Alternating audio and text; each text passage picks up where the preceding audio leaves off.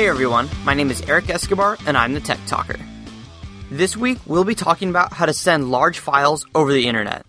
Now I know what you're thinking. Tech Talker, I thought you already covered this in your podcast about BitTorrent. And well, that is true. BitTorrent is one of the best ways to send large files over the internet. The only problem is that not everyone you want to send files to has BitTorrent or is well versed on how it works.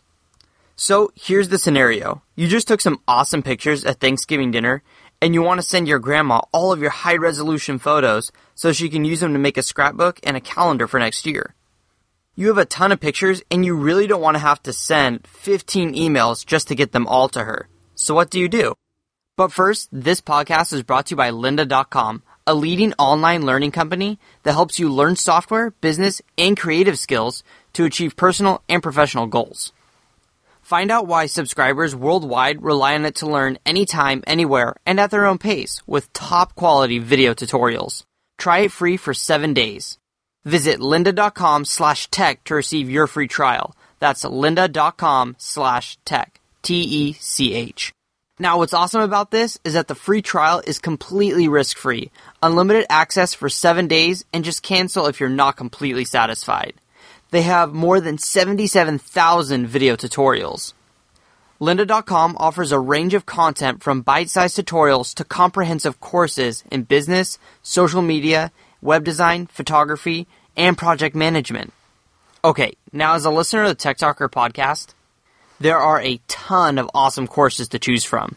Some of the ones that I recommend are how to use Gmail like a pro and how to make a custom web app for an iPad.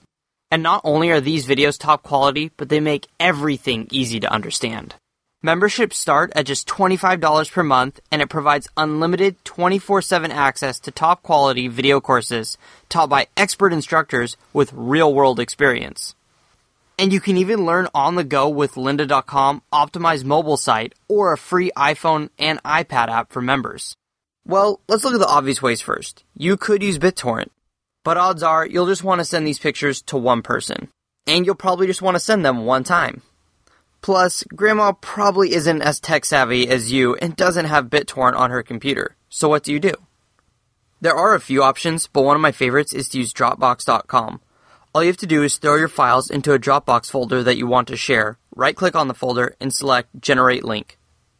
This will give you a hyperlink that will allow you to share that single folder with anyone. From there, all you need to do is to paste the link into an email and hit send. The person on the other end of your email just has to click the link and the download of the folder contents will start automatically. So if you are a Dropbox user, then this is a pretty solid option because it wouldn't require you to install anything more than what you already use. The only downside here is that large files will take away from your available Dropbox space. So if you're using most of your Dropbox allotment, this might be a pain to delete a bunch of files just to free up space. This can be especially problematic if the person you've sent the link to doesn't let you know that he or she no longer needs the pictures or is done with the download. Thanks again to our sponsor, lynda.com. With lynda.com, you can learn software, business, and creative skills to achieve personal and professional goals. Try lynda.com free for 7 days by visiting lynda.com/tech. That's lynda.com/tech. All right. The next option is to send your files over a website service called wetransfer.com. I've used this site for a few years now and it is extremely user friendly and has some pretty neat features. All you need to do is go to wetransfer.com, type in your email address and then the destination email address, then attach the file and click send. The file gets uploaded from your computer to WeTransfer, which will email you and your friend when the upload is complete, and then they will email you when your friend has downloaded the file. Okay, now one of the benefits of this method are that you can do this on any computer. You don't need to sign up for an account and you can send up to 2 gigabytes of data. Just to put that in perspective, your average email client will only allow you to send 20 megabytes, which means that WeTransfer can move roughly 100 times more data than regular email. Besides WeTransfer, there are other websites that perform a similar function, such as yousendit.com and dropsend.com. However, I've singled out WeTransfer because it has been the most reliable at getting my files to people easily and quickly. This isn't to say that other options aren't reliable, but WeTransfer is simply the one that I've had the most success with.